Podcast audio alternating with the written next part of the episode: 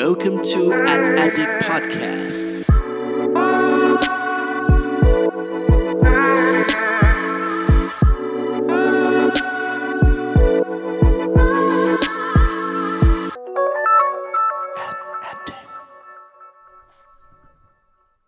สวัสดีครับ ขอต้อนรับเข้าสู่ a d d i c t Podcast ตอนที่ 32 กับผม เพิร์ดพงปิติภาสุขยืดครับ วันนี้นะครับสิ่งที่เราจะมาพูดคุยกันนะครับก็จะเป็นเรื่องของกลยุทธ์ในการสื่อสารนะครับที่จริงๆแล้วเนี่ยถ้าหากว่าพูดถึงอาชีพเอเจนซี่โฆษณานะครับก็จะมีตำแหน่งตำแหน่งหนึ่งเนี่ยที่หลายคนอาจจะเคยได้ยินเนาะว่าตำแหน่งนี้เนี่ยเขาจะมีชื่อเรียกว่า strategic planner นะครับหรือว่านักวางแผนกลยุทธ์นะครับแต่ว่าหลายคนเนี่ยอาจจะไม่เข้าใจว่าเฮ้ยแล้วตำแหน่งนี้เนี่ยตกลงเขาทำอะไรนะครับก็ต้องบอกว่า ผมเองนะครับก็เคยเป็นคนที่ทำตำแหน่งนี้มาก่อนเหมือนกันนะครับ แล้วก็เลยรู้สึกว่าถ้าสมมติว่าเวลาที่เราจะคิดงานคิดไอเดียต่างๆเนี่ยเวลาการเป็น planner ครับมันจะมีเป็นเหมือน framework ประมาณหนึ่งเหมือนกันที่ก่อนที่เราจะคิดกลยุทธ์ ก่อนที่เราจะคิดไอเดียออกมาได้เนี่ยมันจะต้องไปทำการบ้านต้องไปศึกษาต้องไปหาข้อมูลเนี่ยเกี่ยวกับเรื่องเหล่านี้เนี่ยซึ่งซึ่งแบบต้องบอกเลยว่าเป็นเรื่องที่สำคัญมากๆแล้วผมคิดว่าไม่ใช่แค่คนในเอเจนซี่ไม่ใช่แค่คนที่คิดโฆษษณาเท่านั้นเนี่ยจะสามารถหยิบจับไปใช้ได้ แต่ผมเชื่อว่าถ้าเป็นพวกแบรนด์ต่างๆ หรือแม้แต่กระทั่ง SME เราเป็นเจ้าของธุรกิจของเราเองเนี่ยแล้วเราจะอยากจะคิดไอเดียในการทำโฆษณา คิดไอเดียสินค้าใหม่ๆเนี่ยการเข้าใจในส่วนนี้เนี่ยก็จะสามารถตอบโจทย์เช่นเดียวกันนะครับดังนั้นนะครับสิ่งที่เราจะมาพูดคุยกันในวันนี้นะครับก็คือ 3 ส่วนสำคัญในการคิดกลยุทธ์การสื่อสารที่นักโฆษณาแล้วก็นักธุรกิจควรเข้าใจเป็นพื้นฐานนั่นเองครับ อย่างแรกเลยนะครับก่อนที่เราจะสามารถคิดไอเดียหรือว่ากลยุทธ์ต่างๆ ได้เนี่ยแน่นอนนะครับก่อนที่จะเข้าไปใน 3 ส่วนนี้นะครับก็อยากให้ทุกคนเข้าใจให้ชัดเจนก่อนว่า เราต้องทำความเข้าใจโจทย์ให้ชัดเจนก่อนนะครับว่าจริงๆแล้วเนี่ยโจทย์คืออะไรนะครับปัญหาคืออะไร แล้ววัตถุประสงค์เนี่ยที่เราจะต้องการ ทำไปเนี่ยเพื่ออะไรนะครับ ก่อนที่เราจะไปหาข้อมูลหรือว่าไปศึกษาเรื่องต่างๆ เพิ่มเติมตาม 3 ส่วนที่เป็นพื้นฐานที่วันนี้เราจะมาแนะนำกันในวันนี้นะครับ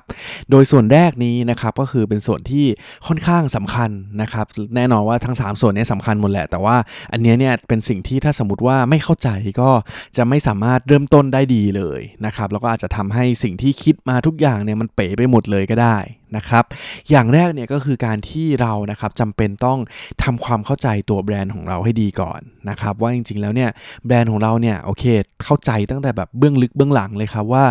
เอ่อ history ของแบรนด์เป็นยังไงนะครับ ประวัติความเป็นมาแบรนด์เราเป็นยังไง แบ็กกราวเป็นยังไงบ้างนะครับ แล้วก็มีสินค้าและบริการอะไรยังไงนะครับ แล้วถ้าสมมติว่าพูดถึงเอ่อ market share นะครับ ส่วนแบ่งตลาดในตลาดของเราเนี่ย เราอยู่ในอันดับไหนนะครับ มีส่วนแบ่งการตลาดเท่าไหร่นะครับ สิ่งเหล่านี้เนี่ยมันเป็นสิ่งที่ถ้าสมมติว่าเราทำความเข้าใจนะครับ เราก็จะเห็นภาพรวมและเราจะเห็นเหมือนเป็น current situation แล้วนะครับ ถ้าสมมติว่าใครเคยเรียนการตลาดมานะครับก็จะเห็นแล้วว่าเฮ้ยปัจจุบันนี้เนี่ยเราอยู่ใน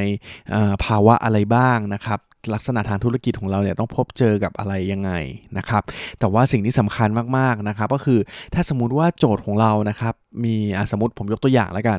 โจทย์ของเราเนี่ยบอกว่าเป็นการลอนสินค้าใหม่นะครับเป็นการเปิดตัวสินค้าใหม่เลยนะครับ สิ่งที่เราจำเป็นต้องทำความเข้าใจมากๆเนี่ยก็คือตัวสินค้านั้นด้วยนะครับว่าจริงๆแล้วเนี่ยสินค้านั้นเนี่ยมันมีจุดเด่นอะไรยังไงนะครับฟีเจอร์เป็นยังไงบ้าง มันมีความแตกต่างหรือว่า key selling point เนี่ยที่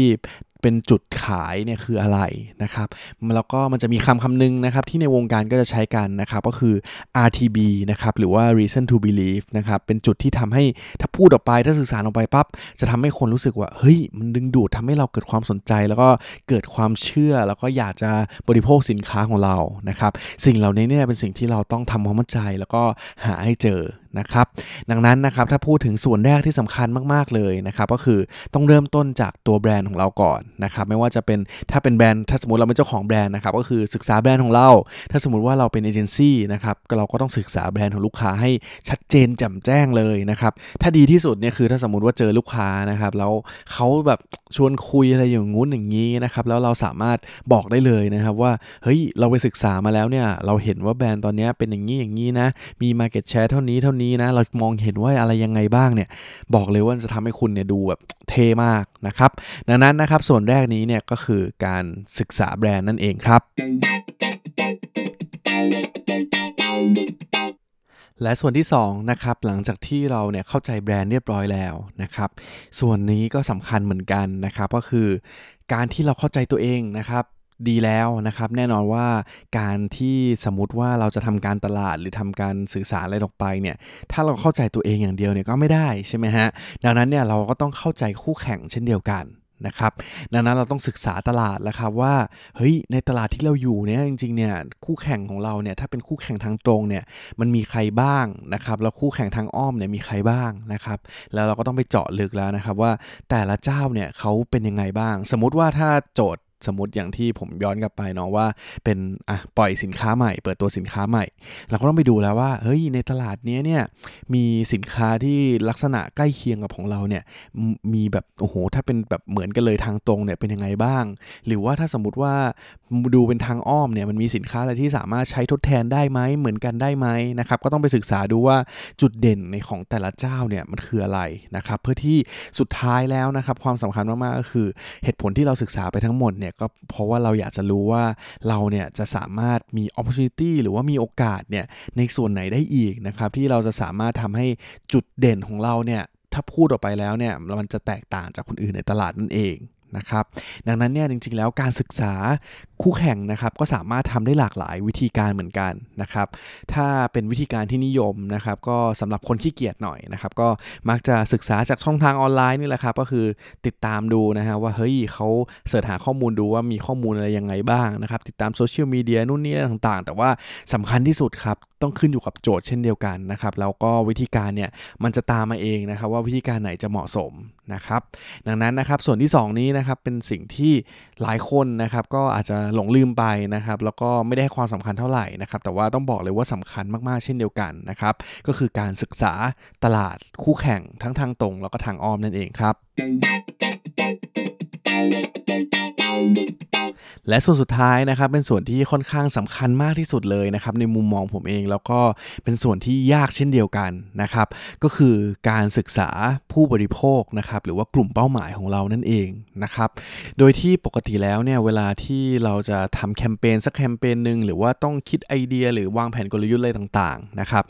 ปกติเนี่ยก็จะมีการวางกลุ่มเป้าหมายนะครับหรือว่า target consumer เนี่ยมาประมาณนึงแล้วเหมือนกันนะครับแต่ว่าหลักๆแล้วเนี่ยก่อนที่เราจะไปศึกษานะครับ ก็อยากจะฝากไว้นิดนึงว่าต้องดูให้ชัดเจนก่อนนะครับว่า เฮ้ย target เหล่านั้นเนี่ยใช่ target เราจริง ๆ หรือเปล่านะครับ แล้วก็บางทีอะ target อาจจะไม่ใช่กลุ่มเดียวนะครับ ต้องเข้าใจ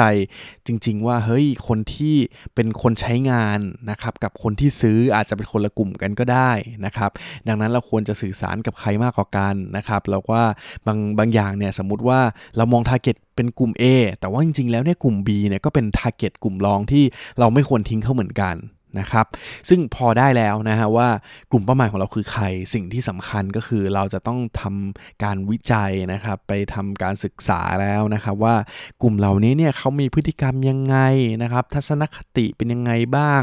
มีความต้องการมีนิดมีอะไรต่างๆเนี่ยยังไงนะครับ เพื่อสุดท้ายเนี่ยสิ่งที่สำคัญที่สุดเราที่เราจะต้องไปหาก็คืออินไซต์ของพวกเขานะครับว่าแล้วจริงๆเนี่ยในการที่ถ้าหากว่าพูดถึงเรื่องใดเรื่องหนึ่งที่มัน เกี่ยวข้องโยงกับแบรนด์ของเรากับโจทย์ของเราแล้วเนี่ยเขาเนี่ยมีความต้องการลึกๆภายในหรือว่ามีสิ่งที่อะไรที่เขาเนี่ยเ